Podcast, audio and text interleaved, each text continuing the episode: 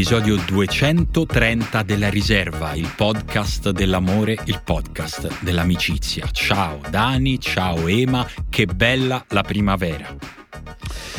Ma, primavera? Ah, stiamo? questa stagione no? nella quale Pri- succedono cose belle. Primavera atomica, anzitutto direi. Vabbè, e... primavera, non è che c'è bisogno. No, io devo dire che un Qua po' freddo. Non, non riesco più a. Mh, mm, cioè, la felicità per la felicità è importante essere sorpresi, lasciarsi sorprendere. A me che la Roma arrivi in semifinale di una Coppa Europea ormai non, sorpre- non sorprende più. Bello, questo mi piace. Ci sto facendo l'abitudine, una cosa ormai è il nostro DNA europeo. mi piace questo nuovo personaggio di Emanuele lo spaccone. No, scusate, io non avevo neanche pensato che voi stavate facendo humble bragging su una vittoria contro il Bodo Glint. Eh vabbè, però non si può fare. Veramente, signora mia, non si può più humble breggare su niente in questo mondo. Tra l'altro è una, una definizione che non conoscevo che mi piace molto. Sì, è quando fai finta di fare l'umile, però in realtà te la stai tirando. Voi in realtà neanche state semplicemente facendo finta di niente. Vabbè, sì. stavamo facendo i contenti, mamma mia. Scusa se ancora no. una volta su queste vecchie spalle romaniste c'è la bandiera dell'Italia. Eh? Scusa se ci facciamo carico dei sogni, dei desideri, delle speranze, delle ambizioni di questo vecchio grande paese tre, tre, semifinali troppo, in vecchio. cinque anni di coppe europee in un momento peraltro di grande crisi della Roma e pensa se non stavamo in crisi. Va bene allora io però vorrei parlarne dopo con calma. Sì, adesso infatti. volevo solo ambolbregare adesso. vorrei che Simone prendesse la sua voce più impostata okay, per parlarci invece di, di, partite veramente importanti che possiamo guardare. È vero è vero perché è quel momento lì è quel momento cioè, lì se vi siete eccitati con Roma Bodo Clint, insomma, non pensa con quelle, con quelle partite che potete vedere su OneFootball. Eh, ve lo ricordate? I nostri amici, agli amici di OneFootball, quell'app che vi dovete scaricare dal link che trovate qua nella descrizione dell'episodio. Mm, ancora non l'abbiamo scaricato. Che vogliamo fare? Eh, che cazzo ve lo sentite a fare questo podcast? Io, io, lo scarico e lo, lo disinstallo per via della mia memoria sul telefono sempre. Domani lo reinstallerò in tempo per vedermi su Tirol Padova alle due e mezza del pomeriggio. Oh. Scontro d'alta classifica nel gruppo A di Serie C. Prima contro seconda. Prima contro seconda. Però due, mi dicono due anche visioni del mondo contrapposte. Eh, cioè tu mi, mi, vuoi dire che fra il Sudtirolo e Padova esistono due visioni del mondo così contrapposte? Guarda, cioè, tu, tu, mi vuoi dire che può essere l'equivalente della partita di ping pong tra Cina e America? Sì, è per fare la pace. Di, è l'equivalente di Manchester City, Atletico Madrid, dal nord-nord-est Italia. Più Bello. Meno. Mi hanno detto però che il Sudtirolo, quando l'ultimo uomo ha scritto un articolo sul fatto che prendeva pochi gol la beccare. È no. diventato un colabro. No, no, è diventato ha cominciato a prendere gol quando abbiamo assegnato il pezzo sul, ah, sul okay. prima che uscisse. Okay. Poi quando è uscito già un po' aveva perso, ha perso di recente col Padova sul Tirol. No, due visioni del mondo contrapposto ovviamente è esagerato, però eh, diciamo per riassumere proprio al massimo, il Padova è una squadra molto attrezzata per uh, la promozione in Serie B, che aveva fatto proprio lo, la corazzata per vincere, il Sud-Tirol dall'altra parte è una squadra effettivamente umile, però con un grande allenatore, Javorcic, che ha dato un impianto di gioco molto affascinante. Va bene, e giocano domani, cioè sì. oggi che state ascoltando, se la puntata esce di... Cioè sabato. Di sabato, sabato alle due e mezza, se no che altro possiamo vedere? Eh, cioè il campionato brasiliano Pazzesco. è appena ricominciato. Pazzesco. Il Brasilerao? O Brasile Rao. Io vi posso dare un paio di ragioni buone per vedere Flamengo San Paolo. Come se non bastassero i nomi stessi delle squadre. Vuoi, vuoi caricare, vuoi aggiungere, vuoi darci eh. di più. Anzitutto il Flamengo si basa sulla spina dorsale David Luiz Gabriel Barbosa. Bello. Comunque, voglio dire, prova eh, insomma, a contrastarlo. Mentre nel San Paolo c'è un altro orgoglio italico, un, uh, uno di quelli che ci ha portato in semifinale uh, all'Europeo del 2000, no, ai quarti di finale europeo del 2016. Quando siamo usciti dalla Germania i rigori? Ah, quarti. semifinale. Se quella era già la semifinale? Eh, sì. Sai no? che erano i quarti? Vabbè. Forse erano i quarti. Boh. Ah, forse che erano i per quarti. noi era bella come una semifinale, esatto. però forse. E comunque Eder Ah, Eder- vedi. fortissimo. Io pensavo che Eder ormai nella vita si lamentasse dell'Inter e basta. è vero che lui è molto polemico. Cioè, per me la- la mia- il suo ruolo era quello, invece gioca, sono contento. Fa-.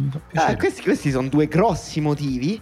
Eh, io aggiungo un'altra partita Bah, perché domen- domenica, tradizione pasquale, almeno a Roma, è fare la colazione salata molto abbondante a Pasqua. Quella che rischia di pregiudicare il pranzo. Sì, Esatto, eh, salame corallina, Mm. uova sode, frittate cipolle, coratella. Mm. E mentre mangiate la coratella, perché non mettervi in sottofondo alle 8 del mattino Kashima Antlers Nagoya? Bello. Per noi affezionati della J-League. Sì. Bellissimo, non è un grande anno per il Nagoya, eh, per noi Eh, tifosi so. del Nagoya. perché tutto il resto è Nagoya. Questo è il motto. Diciamo. Mai Nagoya. Mai Nagoya. Mannaggia, forse dovremmo chiudere qui la puntata. sai? Sì, infatti. Che è stata una Per doppietta. raggiunta Oh, però, però attenzione perché qui abbiamo fatto un gancio per tornare al primo eh, argomento perché in realtà una goia c'è stata Ma sì, Cioè- ma perché poi ci stanno le goie? Cioè, nel senso, vo- vogliamo una volta per tutte toglie mai una gioia dall'immaginario romanista? Cioè, se una gioia è solo vincere le, Ah, le sì, coppe, sì. ok, però cioè, Perché quella è una gioia. Oh, ieri sera è stato bello, è stato un, un momento bello, ecco. Sì, sì, tra l'altro eh, per me si iscrive in maniera interessante nella storia recente, un po' nefasta delle figuracce della Roma, perché comunque col Bodo Glint forse la Roma aveva raggiunto proprio il minimo storico di figuracce che puoi fare in Europa. Cioè, si era partita dal Manchester United, poi Bayern Monaco, Barcellona, Fiorentina, poi Bodo Glimt. Eh, Bodo Glimt era proprio il punto finale della decadenza della squadra, sembrava. Però invece la Roma è sembrata proprio non accettare quella figuraccia. Ha, eh, comunque non è riuscita a battere il Bodo Glimt nelle due sfide successive, però è arrivata a questa quarta appunto carica a pallettoni, convintissima di vincere. Cioè, Mourinho ave- l'avevamo detto, aveva detto siamo i favoriti in una gara di ritorno. Pellegrini ha detto siamo sicuri che vinceremo. E per una volta tutta questa carica che poi ha creato un'atmosfera pazzesca all'Olimpico, in città, un ambiente che ha spinto questa partita come se fosse una finale di Champions League, per una volta tutta questa carica eh, si è trasformata in energia positiva che la squadra ha sfruttato in campo dal minuto 1 della partita sì forse un po' troppa eh. io devo dire ne avevamo parlato pure prima a me sembrava troppo carica l'atmosfera dal pubblico insomma sembrava veramente quasi Roma-Barcellona la rimonta del 3-0 la rabbia in campo Garsdorp che esulta fa una scivolata su Solbakken dopo boh, sei minuti la Roma aveva- credo fosse già andata in vantaggio non, insomma, non- Sì. eh. fa una scivolata su Solbakken che tra l'altro forse la tocca la- l'arbitro gli nega anche il calcio d'angolo e si gira verso lo stadio e lì ci da sé come veramente gli ultimi minuti di Atletico Manchester City ecco, a me mi, ha fatto cagare Atletico Manchester City quell'as- quell'aspetto lì e non posso dire neanche che mi piaccia questo perché per quanto vorrei che ci fosse sempre questa passione per la mia squadra e questa atmosfera non mi piace neanche che sia costruita su eh, appunto una rivalità così tossica e, mm, e un, eh, e appunto anche poi un obiettivo stagionale così mediocre cioè avere spezzare le reni del Bodo Glimt. Ce Guarda, l'abbiamo fatta. mm, Andate, non, tornate a pescare stoccafisso io non sono d'accordo con questa lettura perché a me mm, ha lasciato perplesso un po' il pre, questo ne avevamo parlato, cioè anch'io pensavo che stessimo un po' caricando troppo tutto quanto, anche proprio come rivalità. Però poi in realtà ieri sera è stato, cioè io ieri sera non ho visto niente di tossico, in campo e fuori.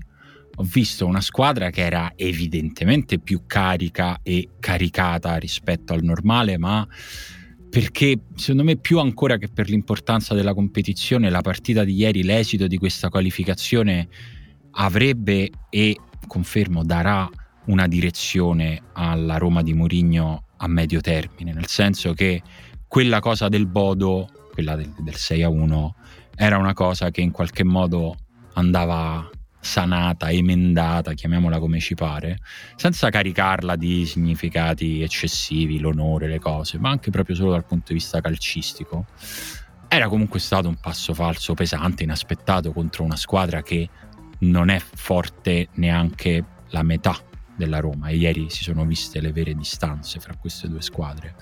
Uh, a me ieri è piaciuto molto che la Roma abbia avuto quell'atteggiamento perché comunque non è mai stato irrispettoso nei confronti degli avversari, uh, veramente non c'è stato un momento di nervosismo. E nonostante insomma le premesse ci fossero dopo quello che era successo soprattutto a fine partita, lo temevo molto e invece non è successo e questo mi è piaciuto perché la squadra è stata lucida anche all'interno di un piano agonistico molto alto, magari sì ogni tanto qualche esultanza così anche un po' a buffo come dici tu quella di Karsdorp, però è rimasto tutto, cioè era tutto uno strumento, non era fine a se stesso, era uno strumento per eh, rendere la partita un piano inclinato. E poi all'interno di questo piano inclinato la Roma ha giocato bene a pallone ieri. E finalmente la Roma è stata la Roma e il Bodo è stato il Bodo. Eh, e questo mi ha molto confortato, oltre al fatto che poi all'interno di questa partita ci sono stati dei, proprio dei bei momenti di calcio. La costruzione del 2-0, del primo gol di Zaniolo, è una di quelle cose che io vorrei vedere in tutte le partite della Roma. 5-6 passaggi di prima in verticale che portano l'attaccante a smarcarsi davanti al portiere. È una boccata d'ossigeno. È stato proprio bello esultare così tanto per un gol così. A me, cioè, ieri veramente è stato un momento di riconciliazione, non solo col senso di uh, vittoria, con, con, insomma, con questa storia assurda che era diventato il Bodo Glint, ma proprio di calcio. A me è questo che più di tutto mi è piaciuto, sinceramente. Sì, mh, mm, guarda, sono d'accordo su questo, infatti non, come dire, sono d'accordo un, un po' su tutto, anche se il contraltare di questa cosa è che mh, mm, la stagione resta eh, piuttosto mediocre, eh, i momenti che vanno, come dire, che in cui la Roma sembra poter giocare a calcio in un modo fluido, eh, libero sono, sono, rari, mi sta benissimo che si possa anche partire da partite di questo tipo, però poi bisogna, bisogna costruire su, su, su queste partite. Non, ecco, la cosa che non vorrei è che si pensasse che tra una prestazione del genere e prestazioni invece molto peggiori, l'unica differenza sia che qui la squadra era carica, qui la squadra ha mostrato, non so, voglia. Mm-hmm e, e, che invece non ci siano una serie di altri fattori tecnici, tattici eh, che riguardano anche la preparazione, anche la preparazione dell'ambiente, ma anche i singoli giocatori. Cioè, ieri Zaniolo ha giocato in un certo modo, ha fatto tre gol stupendi perché ha potuto giocare in verticale, in spazi aperti contro avversari oltretutto che non, non lo sapevano, non lo potevano proprio prendere. Eh, loro a un certo punto non, non ci hanno capito più niente. No, sembrava proprio fosse, cioè, eh, ecco la cosa bella che però mi, sembra normale, sì, a un certo punto sembrava che tra la Roma e il Bodo Green ci fossero un paio di livelli. Sì. Però, eh, però... cioè che erano, re, erano reali perché poi le, secondo me l'intensità um, nel pressing per esempio che ha messo la Roma è stata un po' la chiave per far cadere proprio una, una casa di carta del Bodo Glint perché era eh, poi appunto una squadra molto organizzata, però con un livello medio eh, ok, perfetto. Eh. Siamo d'accordo quindi che mm, cioè non possiamo dire che è vera questa cosa qua Beh. e al tempo stesso questa che stiamo dicendo adesso e dire anche che è vero quello che diceva Mourinho dopo la partita di andata che la squadra del Bodo era tecnicamente superiore ah no vabbè certo figuriamoci no no è... no non, lo, non vorrei che ce lo dimenticassimo no, la commento questa cosa in realtà la, la, mm, vabbè, Mourinho pure dopo questa partita, insomma, ha usato anche il momento molto positivo per, secondo me, essere provocatorio, perché gli è stata posta la domanda in modo un po' tendenzioso, cioè gli è stato detto ma non è che guardando il secondo gol della Roma si sottovaluta un po' la qualità del gioco della Roma, la bellezza del gioco della Roma come diceva Simone, invece è un po' pure raro vedere che la Roma segni un gol del genere. Invece Murigno ha detto: certo, non solo rila- ha rilanciato, ha detto: ho guardato la partita con la Salernitana a freddo nel mio ufficio. Abbiamo giocato un gran secondo tempo. No, insomma, potremmo, potremmo andare in Serie B, vincere la Serie B e festeggiarla come se fosse no, una Serie A. Un po' mi ricordo anche la lettura che avevamo dato dopo il derby. Secondo me prosegue. Eh, un po' questa, quella lettura anche dopo questa partita, cioè che la Roma è una squadra che ha bisogno di grandi stimoli, di una partita in cui è messa un po' con le spalle al muro e può mettere grande energia psicologica e nervosa sulla partita e da lì sca- eh, può far nascere anche buone prestazioni dal punto di vista tecnico e tattico. L'aveva fatto con l'Atalanta, l'aveva fatto nel derby, l'aveva fatto col, e lo ha fatto col Bodo Clint ieri. Questo per me però rappresenta comunque un significativo miglioramento rispetto allo scorso anno da questo punto di vista perché eh, la Roma era invece una squadra che sbagliava le partite grosse, che sbagliava le partite in cui c'era più tensione, in cui la posta in palio era più alta e che non riusciva proprio a colmare il gap anche mentale con gli avversari. Quest'anno, e secondo me, soprattutto nel girone di ritorno, perché l'andata comunque è andata molto male gli scontri diretti da Roma, eh, sembra, sembra, in grande miglioramento da questo sì, punto mi, di vista. Mi viene da dire Poi che mancano bisogna... due partite, secondo me, decisive sì, su sì, questa infatti cosa. vedremo già da, da lunedì un po', anche se la Roma sta anche facendo, cioè era più importante questa comunque rispetto alla partita di lunedì. Eh, però poi c'è il Leicester.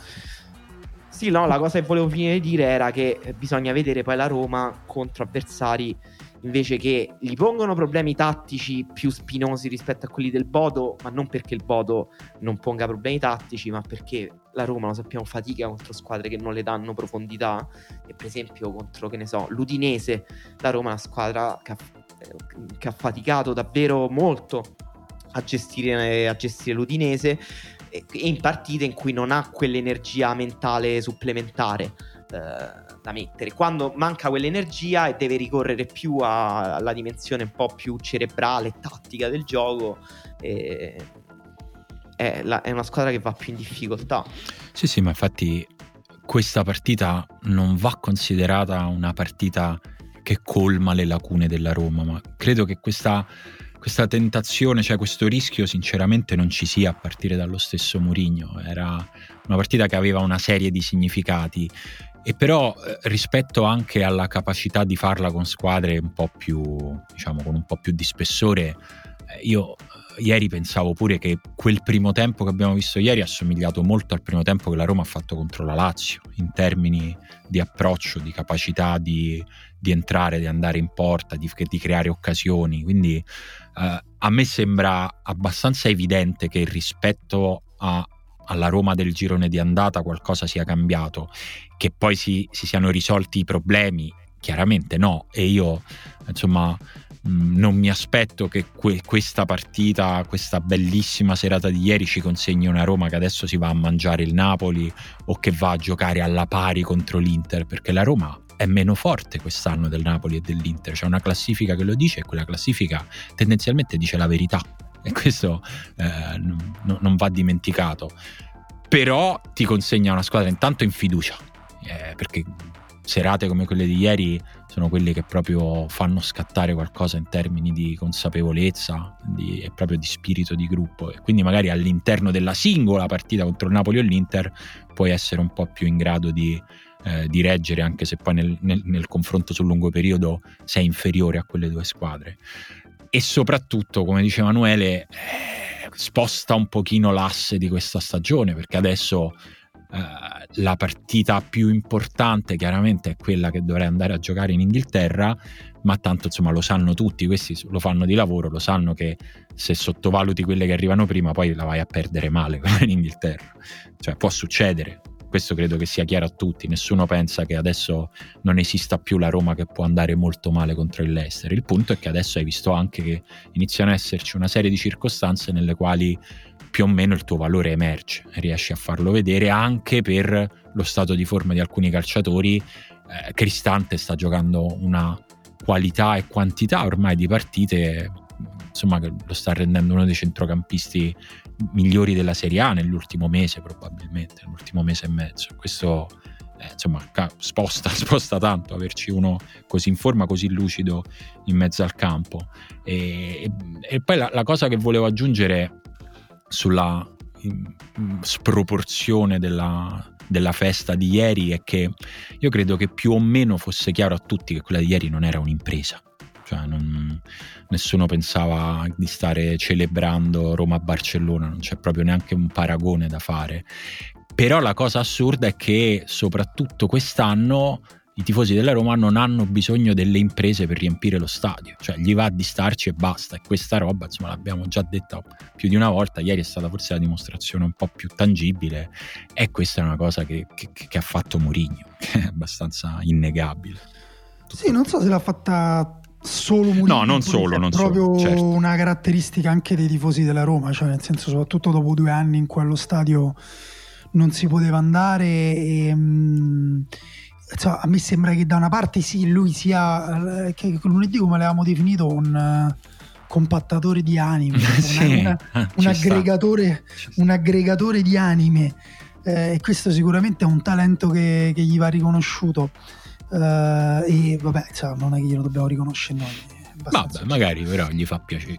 Però, però no, no, quello è l'aspetto bello di, della tifoseria romanista. Uh, però ecco, ripeto, cioè, secondo me bisogna anche un attimo magari anche capire che era più difficile uscire ed è ancora difficile uscire da, l'abbiamo detto anche per altre squadre, da quella specie di pantano in cui cadi quando esci dalla Champions League per qualche anno. Eh sì. Cioè poi fatichi a ritrovare, eh. però la Roma cioè, non ce l'aveva all'inizio dell'anno, non ce l'aveva l'anno scorso anche se era un po' più inferiore, non ce l'ha adesso una squadra mediocre, diciamo, da mezza classifica, c'è una squadra fatta per competere almeno per un posto in Champions League, per provare ad avere un posto in Champions League. Eh, Tammy Abram, come dire, si può pensare quello che, che, si vuole tecnicamente di lui o tatticamente o come valori assoluti, io penso che eh, la spesa sia valsa. Beh, direi siamo, siamo, a 24 gol stagionali. Soprattutto eh, è un giocatore che fa qua, quasi sempre il primo gol, cioè fa il eh, gol esatto. che rompe gli equilibri. Fonseca lo scorso anno non aveva un attaccante da 24 gol, Fonseca l'anno scorso non aveva Zaniolo e insomma la Roma anche Smalling è stato Smalling ha giocato molto fuori. bene. Sì, sì. E la Roma migliora, migliorerà però ripeto, cioè nel senso bisogna non lo so, bisogna, bisogna vederla anche sul medio-lungo termine, ecco, non solo eh sì. sul io credo che la cosa migliore che può capitare se la Roma dovesse arrivare in fondo a questa coppa è, è, è cos- considerarla un inizio, una costruzione, una cosa che ti permette di costruire con calma. Cioè, quest'anno non può essere l'arrivo di niente. Sei veramente neanche a metà del guado della costruzione di questa squadra. È chiaro che costruire sull'entusiasmo aiuterebbe, è una cosa che veloci- può velocizzare i processi. No, è oggettivamente incredibile e bellissimo visto da fuori il fatto che comunque in una stagione secondo me, come dire, con dei momenti buoni e dei momenti negativi, la Roma comunque verso la fine abbia fatto praticamente il tutto esaurito contro Salernitana e Bodo Clint. Sì, e tendo a cioè, pensare che lo farà anche contro il Leicester. Sì, insomma. ed è incredibile, cioè questo è oggettivamente pazzesco e da un ovviamente un tono a, sta- al finale di stagione della Roma completamente diverso rispetto alle, alle scorse stagioni invece. Sì, sì. Non... nonostante poi i risultati siano più o meno quelli. Sì, e nonostante e... possa ancora finire con una delusione, no? Cioè, sì, con sì, la Roma sì. con l'Eister può uscire. sì, sì, però ripeto, l'importante è il come. No? Il certo. come si vince, il come si perde. Ieri la, la vittoria col Bodo Glimt penso che se la Roma avesse vinto, che ne so, 2-0, soffrendo, eh, segnando in mischia, segnando al 93esimo, forse non avremmo neanche avuto voglia di dibattere del significato di quella vittoria. Certo. Ce l'abbiamo perché è arrivata bene, come la vittoria con la Lazio, che avevamo sottolineato partita terribile della Lazio, peggior derby degli ultimi dieci anni, forse anche qualcosa di più. In questo caso iniziamo a dire ok, però c'è una similitudine tra, come hai detto te, l'approccio in campo, come la Roma è riuscita a sfruttare gli spazi in verticali. Eh, quindi inizia a esserci qualcosa di, di cui parlare anche in positivo. Eh, per me le due partite che contano, che poi sono tre, saranno le due con l'Eister e quella con l'Inter, perché la partita d'andata con l'Inter per me vale quanto il 6-1 col Bodo, cioè va vendicata. È stata pesante, è stata pesante per quella è stata molto pesante, insomma vedremo, vedremo, però sì andrebbe la, a me no, non piace pensare al, come una vendetta, però capisco in che senso dici, ecco, sì, ma va un pochino ti devi un po' ristabilire all'interno di quel sì, di quel devi confronto. dare la misura dei miglioramenti Sì. che hai fatto rispetto Sì. a quella partita Sì. E ieri, insomma, come dicevamo prima, scherzando, è rimasta solo la Roma a rappresentare l'Italia perché l'Atalanta non ce l'ha fatta contro, contro il Lipsia e che peccato, che dispiacere perché sarebbe stato proprio bello. Parto da una banalità, però mi è proprio dispiaciuto, sinceramente. Sì, E- però mh, diciamo alla fine possiamo dire Lipsia poi sul bilancio del doppio confronto ha meritato Sì. e ha meritato contro una squadra che evidentemente in questa stagione sta facendo un'annata un, po', un tantino minore rispetto a quanto ci ha abituato, che comunque non- è un'annata che comunque non va sottovalutata per tutto quello che sappiamo dell'Atalanta, che comunque è una squadra tosta, che comunque anche ieri ci ha provato e ha usato le proprie idee, le proprie armi per provarci, però ieri oggettivamente il Lipsia è stata una squadra superiore, anche rispetto all'andata che secondo me è stata una partita più aperta, più aleatoria, anche in cui tutte e due le squadre hanno avuto tante occasioni, poteva finire un po' in tutti i modi. Ieri il il Lipsia ha segnato un gol, secondo me bellissimo in transizione, il primo.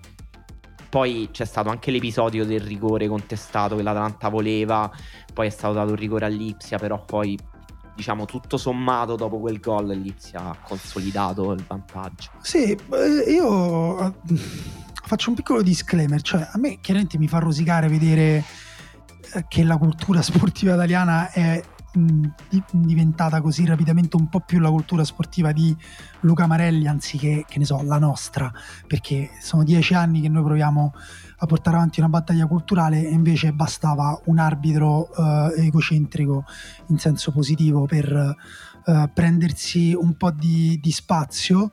Eh, però io lo capisco che quell'episodio, la fallo di mano, eh, perché non è rigore, io non capisco più quando è rigore quando non è rigore. Io non capisco perché è stato annullato il gol a Marcos Alonso in Chelsea Real Madrid.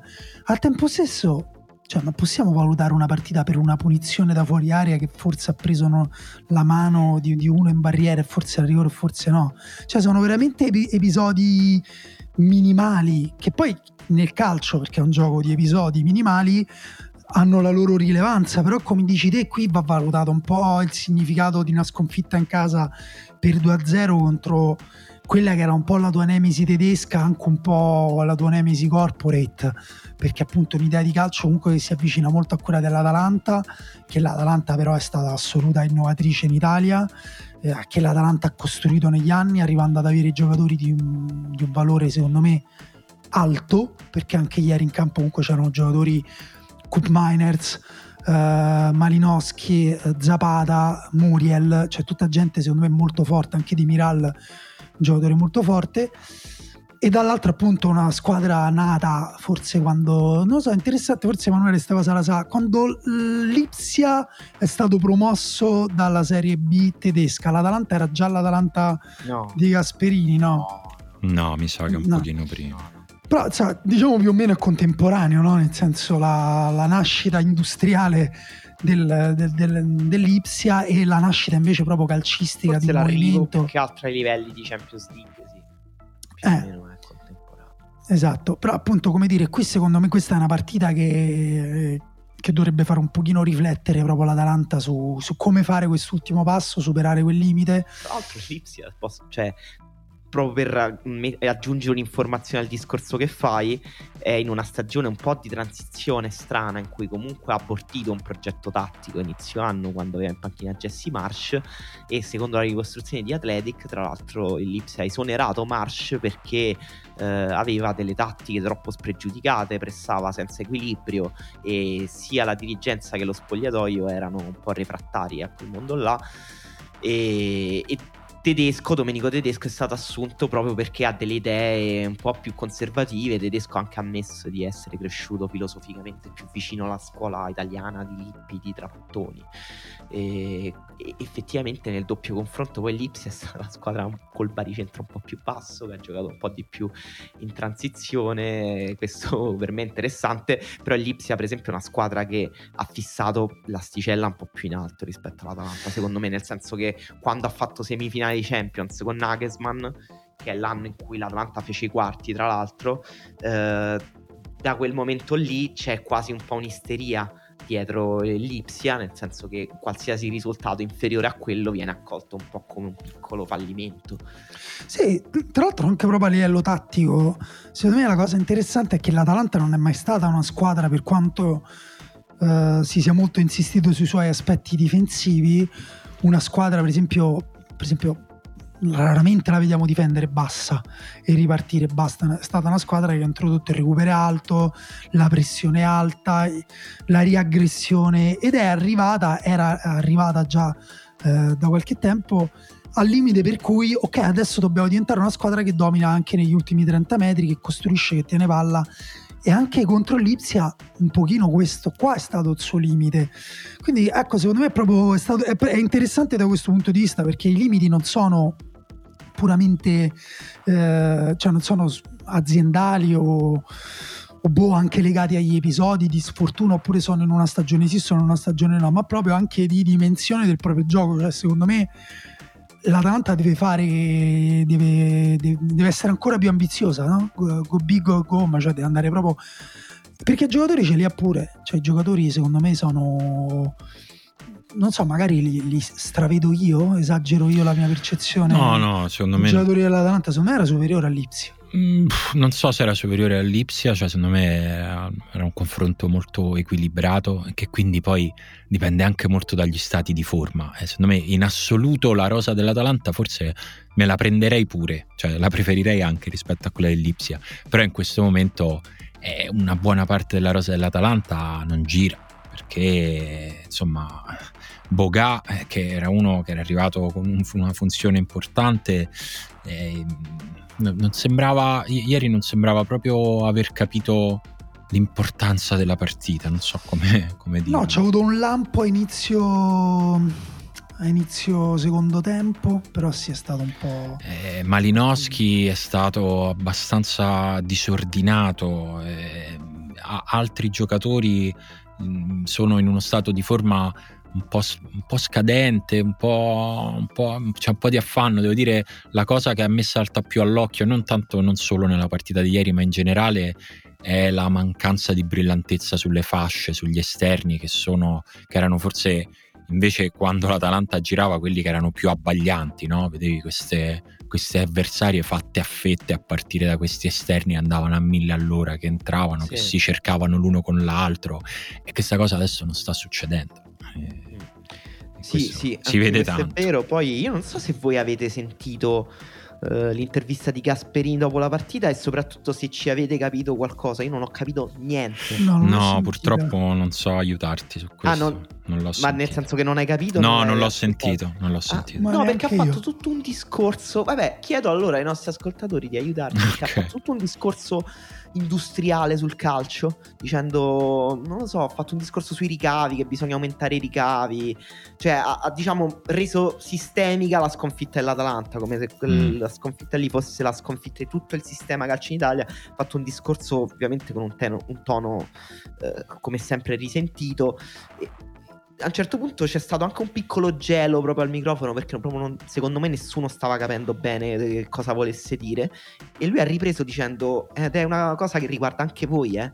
voi media, l'industria dei media, bisogna avere più coraggio, le persone, cioè veramente non ho, ma proprio sinceramente non ho più coraggio a fare cosa? Non lo so.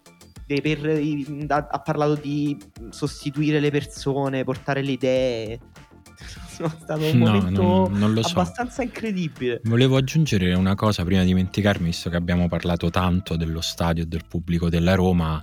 Eh, ieri è stato un grande stadio, anche quello di Bergamo. Aggiungo mm, non soprattutto, ma anche nella delusione a fine partita, la, l'immagine della squadra che va sotto a credo che fosse la curva, magari il, il settore un po' più rappresentativo del, del tifo dell'Atalanta eh, a, fare, a, fare, i cori, a fare insomma, stavano lì che battevano le mani insieme a tempo. Io chiamatemi un vecchio romantico, ma queste cose mi emozionano ancora. è bello, è bello perché ti dà anche il senso di, un, di una piazza che non ha perso la bussola su, su, su chi sei, no? Cioè, eh, è bello vincerle queste partite, ovviamente volevano tantissimo andare in semifinale, però poi quando ci metti un punto ti rendi conto che comunque è un privilegio vivere, vivere una, una, serata così, un'attesa così, anche se finisce con una delusione. Questa cosa dopo l'ha detta anche eh, Luca Percassi, che è diciamo, l'amministratore delegato, no? è il figlio del presidente, che ha detto sì, ok la delusione, ok tutto, ma io ci metto la firma eh, per, per, arrivare ogni anno a giocarmi una, una situazione come questa. Cioè, L'Atalanta adesso è in stracrescita, ieri credo che fosse anche l'esordio allo stadio del praticamente nuovo socio Pagliuca, quindi è un momento nel quale si sta anche reimmaginando per il futuro, però secondo me è sempre sano non scordarsi che mm, questa cosa è diventata la normalità in tre anni, ma in tutti quelli precedenti non esisteva e quindi alla fine riesci ancora a goderteli questi momenti anche se non vanno come vorresti, no? Eh sì, sì, sì. E ieri invece l'impresa l'ha fatta l'Eintracht Francoforte. Uh, Mamma mia ha battuto il Barcellona al Camp Nou in un clima abbastanza surreale, c'erano 30.000 tifosi dell'Eintracht al Camp Nou. Eh, eh, è vero. Diciamo, almeno 20.000, forse 30.000, le cifre non sono chiare. Eh, e e tutti sono chiesti che cosa è successo. Xavi si è lamentato moltissimo, a fine partita ha detto sembrava una finale con lo stadio diviso, eh, che cosa è successo, i nostri giocatori sono stati fischiati in casa, la porta al presidente del Barcellona anche ha detto mi vergogno e sono in imbarazzo per quello che è successo.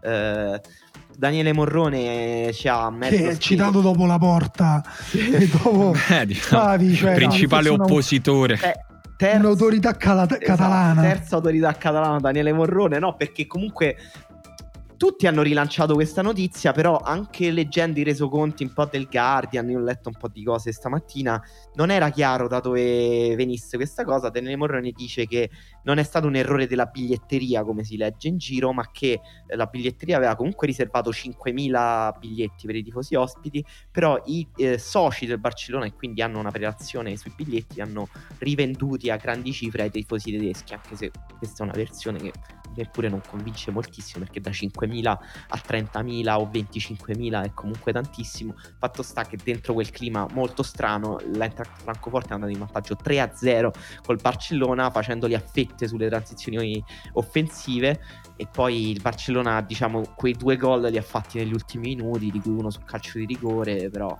un risultato mai stato in discussione e Eintracht Francoforte, grande squadra Europa League, comunque tradizione degli ultimi anni, sempre splendente, sempre con questo 3-4-2-1, sempre con Trapp in porta, Interegger, Kostic, sempre i soliti giocatori.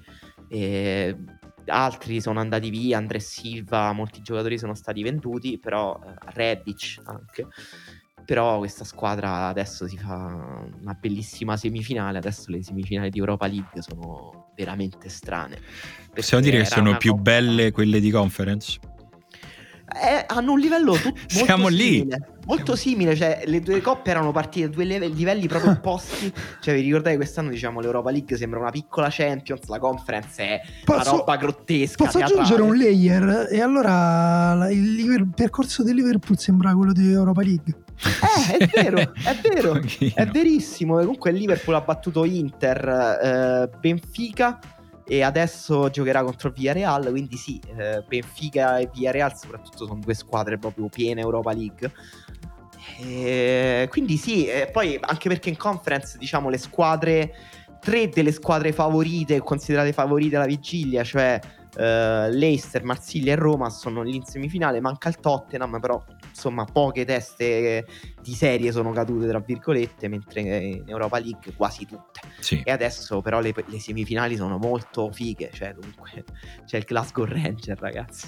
Eh, è una roba. Favorita? Favorita secca per voi? Fra queste quattro di Europa League?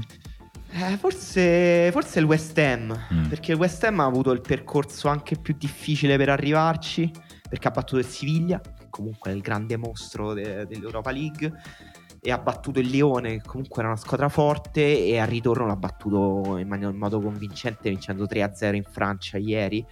E una squadra con un livello fisico e con alcuni giocatori molto tecnici anche insomma forte. Poi l'Ipsia secondo me guarda secondo me rischiamo di avere una vincitrice di Champions inglese tra City, una tra City e Liverpool, Mhm. con una finale, pensa, finale di Champions tutta inglese Liverpool City, West Ham che vince l'Europa League, Leicester che vince Vabbè, la ma, Conference. ma che bisogno c'era? No, cioè una tripletta che non ha chiesto nessuno, se ci No, pensi, al calcio Nessuno inglese. vuole. Nessuno vuole. No, nessuno vuole e appunto, infatti vediamo chi può contrastarla, secondo me in Europa League il Lipsia, mh, ah, vabbè, con Rangers che tra l'altro squadra pazza con cui Lipsia può vincere giocando eh, una sua partita normale e poi però dovrà effettivamente alzare un po' l'asticella perché comunque West Ham, eh, West Ham è una squadra forte, cioè nel senso perché a livello di intensità non tengono botta, come dire, le squadre inglesi non eh, sul piano tecnico e tattico può, può finire in difficoltà, non, non so però se l'Ipsia può cioè sarà, sarà dura. Sono quattro, scusate, quattro squadre di alto livello tattico, cioè con quattro allenatori molto identitari, molto interessanti, che giocano quattro, con quattro stili di gioco molto diversi. Però pure Van Bronckhorst è un allenatore interessantissimo. E nel doppio confronto col Braga ha fatto quasi 4 XG l'andata e ritorno, una squadra divertentissima, molto offensiva, la Score Ranger. Secondo me sia Eintracht che Rangers hanno delle possibilità. Sì, vedo appunto un po' favorite West Ham e, Sì, sì, mm, e, e Lipsia e, e poi appunto ci potrebbe essere una bella finale e, mm, ma invece in Champions perché non- mi pare che non abbiamo parlato per niente Eh no, eh, eh no, è arrivato quel momento lì. Mm. Però, insomma, era. eh, e Volevo anche... sapere da Simone se Manchester City Mhm. Atletico per, lui- per te è stata una bella partita. Eh, mm, è stata la partita migliore di quella dell'andata. Mettiamola così. Eh? sì? Ma secondo me sì, nel senso che eh, pur so- sto andando, parto dalla fine, quella cosa diciamo che non so definire, que- quegli ultimi 10-15 minuti, quella enorme rissa continua che, che è successa alla fine, mh, comunque mi fa meno schifo di quello che ha fatto l'Atletico Madrid all'andata. Non so come dire, nel senso non mi piace, non, non mi piace, però diciamo che se il calcio fosse il wrestling, l'Atletico Madrid sarebbe un personaggio importante all'interno del wrestling, ok? Bella gimmick. Nel senso che eh, comunque quella cosa lì che non mi piace è una cosa che mi ha fatto esplodere le chat di WhatsApp e tutti ne abbiamo parlato. Tutti abbiamo detto: Guarda che sta succedendo, no, sono pazzi, che schifo, guarda quello, ma come fanno a permetterglielo? Però almeno è stato intrattenente. Anche se con- poi gli dai un- ognuno gli dà il suo livello di giudizio morale, no? Invece l'andata è stato solo terribile. È stato proprio un'assenza di calcio che, che mi ha offeso quello che ho visto all'andata. In questa partita l'Atletico Madrid è stato solo l'Atletico Madrid e quindi ha provato a giocare, non ha fatto il 5-5-0, ha fatto il 4-5-1, soprattutto non ha fatto di tutto per castrare il talento che nella sua squadra c'è.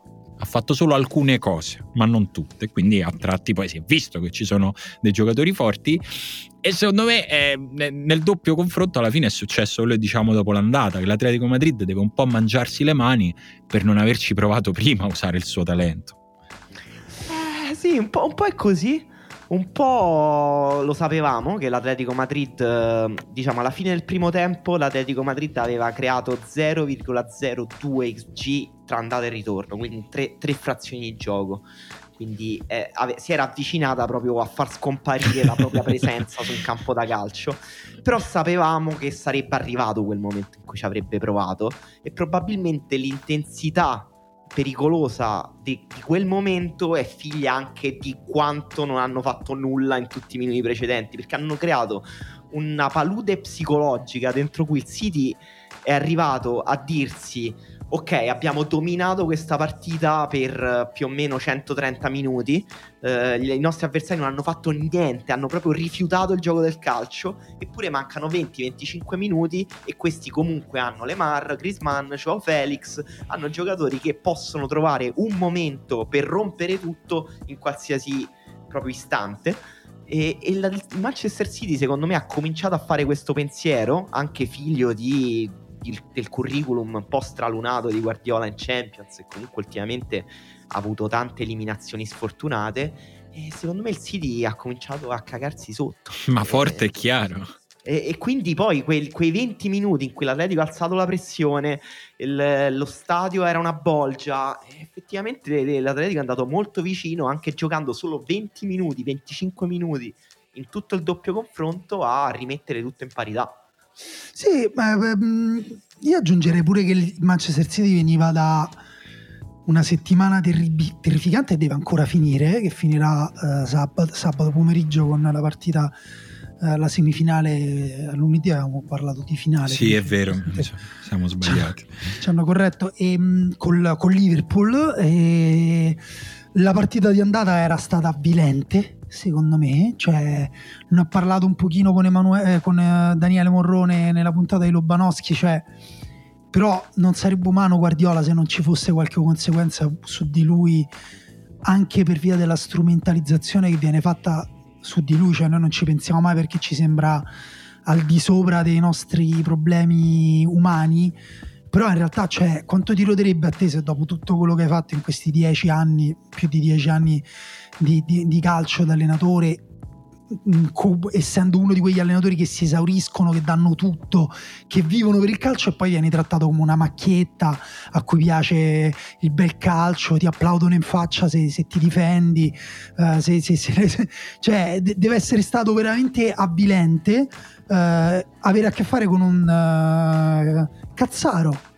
come Simeone, che perché per me cioè, cazz- per cazzaro intendo, come dire, un uh, ciarlatano, uno di quelli che ti prova a vendere, uh, non lo so, la Pepsi e ti dice che ti cura le ulcere, che forse, forse però è vero adesso che ci penso. Non penso che la Pepsi curi le ulcere. E, allora, ah, okay.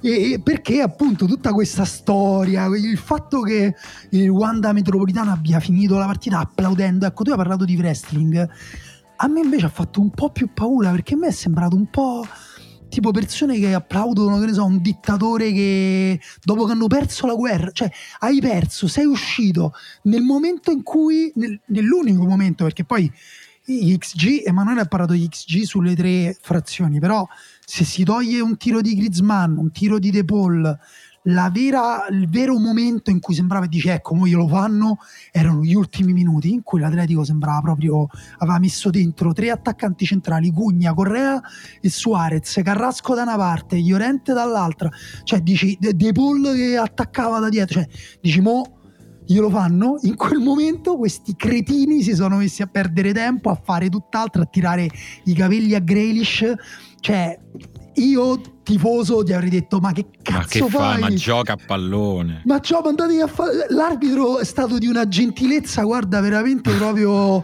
gli ha dato 9 minuti, poi gliene ha dati 13. Però la, cioè... cosa, la cosa, strana è che in quei momenti là poi il, il City che eh, negli ultimi 25 minuti ha proprio rinunciato alla costruzione dal basso, lanci lunghi su lanci lunghi.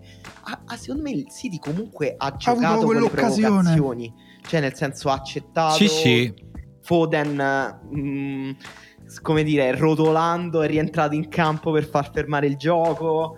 Eh, si sono messi a litigare. Vabbè, è giusto, io perdo. Eh, cioè, certo, come, certo. come, avrei detto al mio giocatore, gioca, capisco il giocatore che vince e che perde tempo. Beh, sì, poi insomma, loro ti fanno proprio venire sì. voglia, no? Cioè, Papà, ma sei stupido se cadi nella provocazione di, quando tu stai perdendo nei minuti di recupero. Cioè, sei solo che stupido, devi andare dall'arbitro e dirgli arbitro cioè, Anche riprendiamo il gioco. City, ecco, cioè, lo ha fatto, però non è che fosse proprio in controllo della situazione.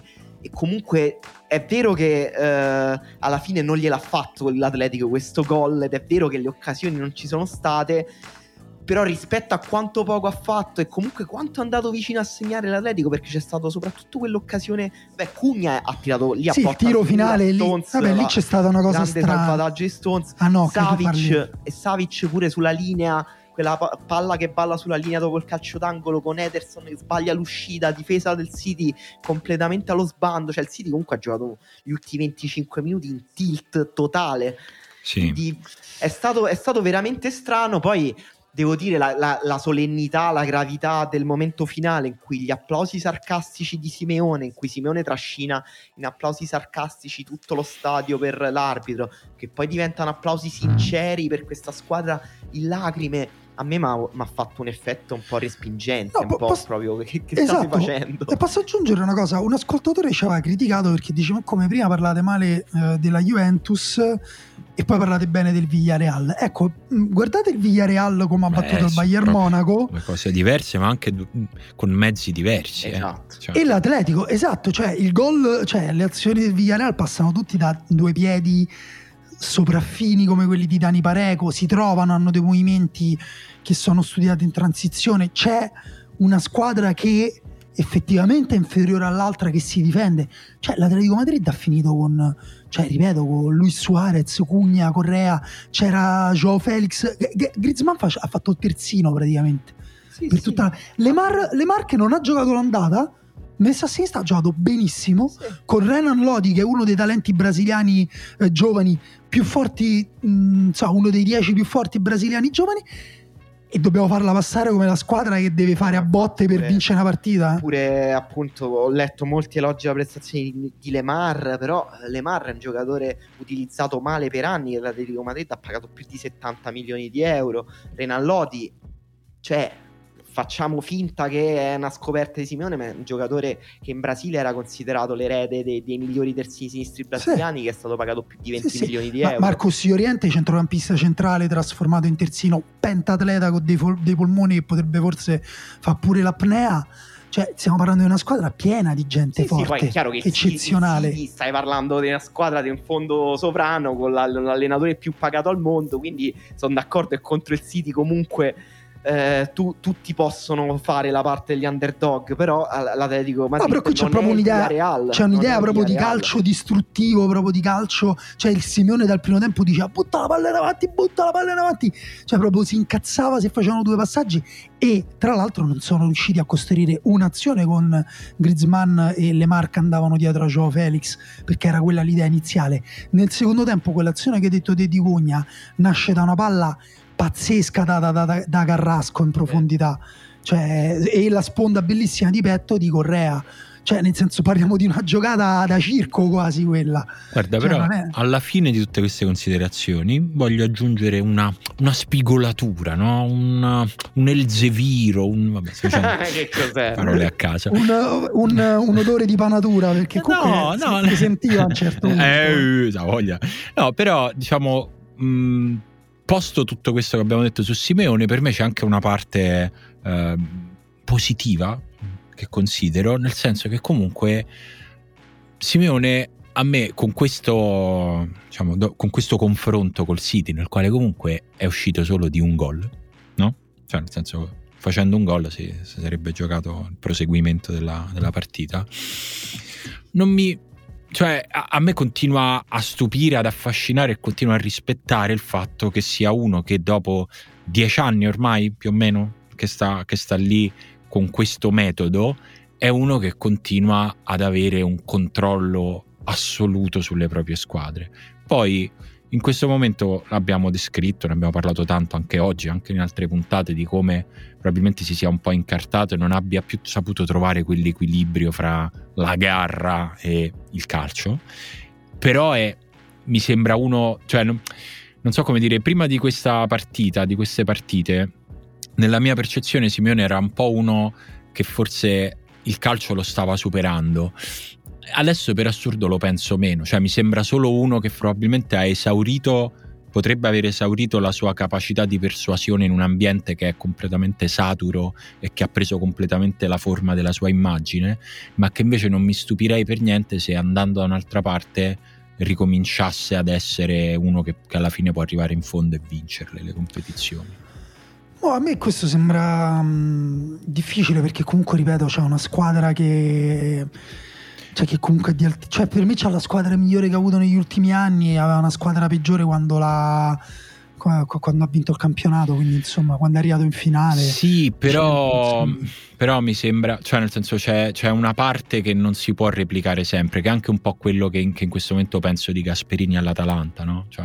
Sì, sì, infatti, infatti, secondo me è vera la cosa che dicete, però è vero pure che quella parte che manca viene un po' dal, da lui, cioè dal, dal, dal, fatto che la sua prima era una, una proposta innovativa, era anche più adatta secondo me a un calcio in cui due linee da quattro, perché prima erano due linee da quattro, 4 strette ed elastiche e che partivano bene in avanti in contropiede con dei movimenti studiati, con dei giocatori perfetti per quel gioco là, Diego Costa, Falcao, mentre invece adesso si trova a far fare quel gioco là a Joao Felix, a Griezmann cioè Griezmann è un trequartista sì, eh, non, non ha senso usarli così infatti eh, a me esatto. sembra che lui lì sia ormai un po' schiavo del, del, suo personaggio Simeone allenatore capopopolo dell'Atletico Madrid sì, secondo me quella è l'unica cosa che sa fare e ti dico la cosa che a me un pochino mi ha dato un po' più fastidio perché ho pensato ma cioè, se, se questi avessero fatto gol e avessero vinto di che cosa avrebbe risultato quello stadio? Cioè del, ma anche adesso che hanno perso, per che cosa hanno fatto la sciarpata, hanno fatto quelle cose? Per la loro identità di Atletico Madrid o perché hanno visto determinati valori riprodotti in campo che sono quei valori che ripeto entro certi limiti ci possono pure stare e qua i limiti sono stati superati perché poi c'è stato tutto quello che è continuato nel, negli spogliatoi ma cioè valori come la grinta, l'aggressività, la sopraffazione fisica, il Savic che bullizza, prova a bullizzare tutta la partita Foden, che tira per i capelli. Cioè, ma che cosa, ma che roba è? ma è calcio, è, è calcio o guerra? Cioè, è senso... che secondo me, cioè, se tu dici che cosa festeggiano, secondo me festeggiano il fatto che questa è comunque ancora un'eccezione all'interno della loro storia. Cioè, tu dici è calcio, questo è il calcio che li ha portati in un posto stabilmente, in un posto nel quale stabilmente non, non ci sono mai stati. Sì, vabbè, però appunto a un certo e punto. E poi ti entra dentro. Certi, certi valori, eh, dai, lo cioè, so. non... Ti entra dentro. Comunque, per cambiare partita e completare il quadro della Champions League, leggevo pochi istanti fa che Nagelsmann in conferenza stampa ha detto di aver ricevuto 450 minacce di morte dopo Bayern Villarreal. E questo è il calcio che ci piace. Eh? Sì. Da, ma da tedeschi o da, da, italiani che non possono più vedere no. il calcio? Che da italiani che gli dicono: Ma hai esagerato, ti sei sbilanciato, esatto. fai queste cose strane con sei attaccanti. No, credo da tedeschi. Lui ha detto: Ne ricevo dopo ogni partita, di solito le cancello. La gente può scrivermi quello che vuole, ma trovo assurdo che pensi di avere ragione nel farlo. Effettivamente come dargli, come dargli ah, torto. Vorrei dire solo una cosa sul Bayern Monaco: è tutto l'anno che gioca così. Cioè, voglio solo dire questo, cioè non è un, uh, un, overthinking, gli allenatori che vanno in pappa, non sapeva cosa fare di fronte alla proposta del Villarreal, è semplicemente il modo che ha Nagelsmann di allenare, il, te- il suo tentativo di costruire un gioco del calcio il più personale possibile con quei giocatori che ha, l'avevamo, noi tra l'altro l'abbiamo detto, mi sa pure addirittura quando dopo i gironi d'andata, i gironi scusa di qualificazione di Champions il Bayern comunque si sbilanciava, era una squadra che rischiava, che concedeva sempre e prendere o lasciare per me, per me una delle squadre comunque più interessanti dell'anno. Sì, sì, che ha riportato una brutta sconfitta, però è come dire, in, mo- in, modo originale sicuramente, non aveva difensori eh, in campo praticamente, cioè mm, veramente una delle formazioni più sbilanciate che io abbia mai visto nella mia vita. E, ehm, che dire, ci rimane quest'ultima partita di cui parlare, che forse è stata anche la più bella, la più interessante, la più divertente, è quella da cui è passato più tempo e, e che è stata commentata e raccontata di più. Eh, quindi è anche difficile aggiungere qualcosa e parlare ancora di nuovo dell'assist di Modric, però stiamo ancora qui di nuovo a parlare dell'assist di Modric. Eh, sì, eh, era assurdo non citarlo, cioè, cioè, abbiamo rischiato di dimenticarci perché sembra già passato tanto tempo, cioè è già diventato, è proprio instant classic, no? È successo e hai detto ok questa cosa sarà con me per sempre. Subito. Sì, perché al, al, di là della fattura tecnica, che ovviamente è eccezionale, è, una fattura tecnica, tra l'altro, incredibilmente personale, originale, cioè un gesto tecnico che puoi ricollegare a lui, solo a lui, lo ha fatto in un momento in cui gli esiti di una partita e di una partita molto importante sembravano segnati, perché mancavano 10 minuti alla fine. Il Chelsea aveva segnato 4 gol, di cui uno annullato, e quindi stava vincendo 3-0 e aveva ribaltato il risultato. Il Real Madrid è una squadra che oscilla sempre tra essere eh, una squadra totalmente decadente, finita a fine ciclo, e una squadra invece che attraverso la classe eterna delle sue vecchie glorie riesce a, a venire fuori da qualsiasi situazione sembrava una squadra totalmente finita e quando, finché il talento eterno di una sua vecchia gloria ha inventato quell'assist per Rodrigo e la partita è cambiata proprio a livello di umori, di equilibri. Eh sì, no, ma infatti molti parlano di fortuna del de Real Madrid, eh, però quando hai giocatori così forti sanno anche interpretare i momenti e, ed essere decisivi in certi momenti. Cioè anche Benzema che non sembrava in grandissima serata ha fatto... Cioè, un gol che dici come segna Benzema? Così così segna il gol della vittoria sì così di testa. Eh, tra l'altro anche qui con, cioè, prendendo in controtempo Mendy sul primo palo ehm, schiacciando la palla prima che, che, aveva preso una traversa che entri prima. in porta sì, quindi, dicevamo questa forse non è la sua serata poi. Sì quindi insomma è un po' mh, anche lì i cambi di, i cambi di Ancelotti sembravano i cambi della disperazione invece sono funzionati. Però Uh, è vero pure tu, tu che anche eh, era andata come aveva detto, no? ci vuole lo scenario perfetto per il Chelsea. C'era stato lo scenario perfetto, e, e però le partite di calcio sono complesse, sono, ci sono momenti diversi in ogni partita di calcio e gli ha detto anche male di aver trovato due grandi momenti del, del Real Madrid perché anche quello di, de, del gol di Benzema è, è, è, l'unico momento in cui Vinicius Junior riesce, riesce, fondamentalmente ad arrivare sul fondo senza Rice James che secondo me mossa azzeccata di Tuchel di mettere Rice James su Vinicius Junior e grande partita di Rice James. L'unico momento in cui lui si alza perdono palla Vinicius parte e può fare un cross facile facile per la testa di Benzema quindi da una parte c'è la fortuna, dall'altra c'è anche la capacità di, e la sfortuna, ma anche la capacità di approfittare di un singolo momento nella partita. Sì, e mm, aggiungo così, proprio come, come dato, che mai avrei immaginato sei mesi fa che il, il Chelsea avrebbe giocato la, la, partita più importante dell'anno in quel momento, insomma un quarto di finale di Champions League senza Lukaku. Cioè, ormai ci siamo abituati a questa cosa, ma questa cosa è, è cioè, qu- quanto si sia rivelata poi incredibilmente sbagliata quella scelta per il Chelsea è una cosa che in ogni caso avrà un impatto sulla stagione del Chelsea. Pensate a quell'investimento usato per uno o due giocatori invece funzionali, eh, pensate quanto in più il Chelsea avrebbe avuto. Eh... Io sarei da... quella è una delle cose su cui sono molto curioso capire il processo che ha portato il Chelsea ad acquistare Lukaku perché è veramente tanto molti perché... comunque avevamo detto questa cosa non ha senso né per lui né per il Chelsea.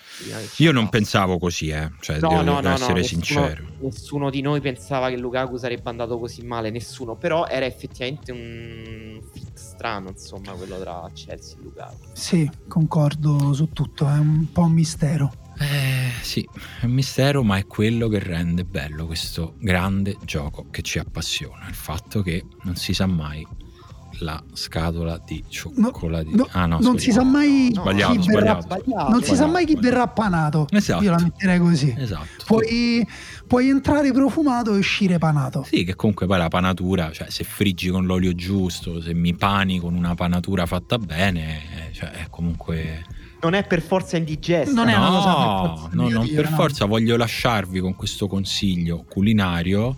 Invece del pangrattato, quando panate le cose che volete panare, le verdure, la carne, Sabbia. qualsiasi cosa, no, mi prendete dei tarallini al finocchio, me li sbriciolate, lasciandoli però grossolani, eh? Pezzettoni e usate quello per panare e vedrete che la panatura avrà tutta un'altra faccia. Incredibile. Se non sbaglio, questo è il modo con cui fa la panatura bottura. Non vorrei sbagliarmi.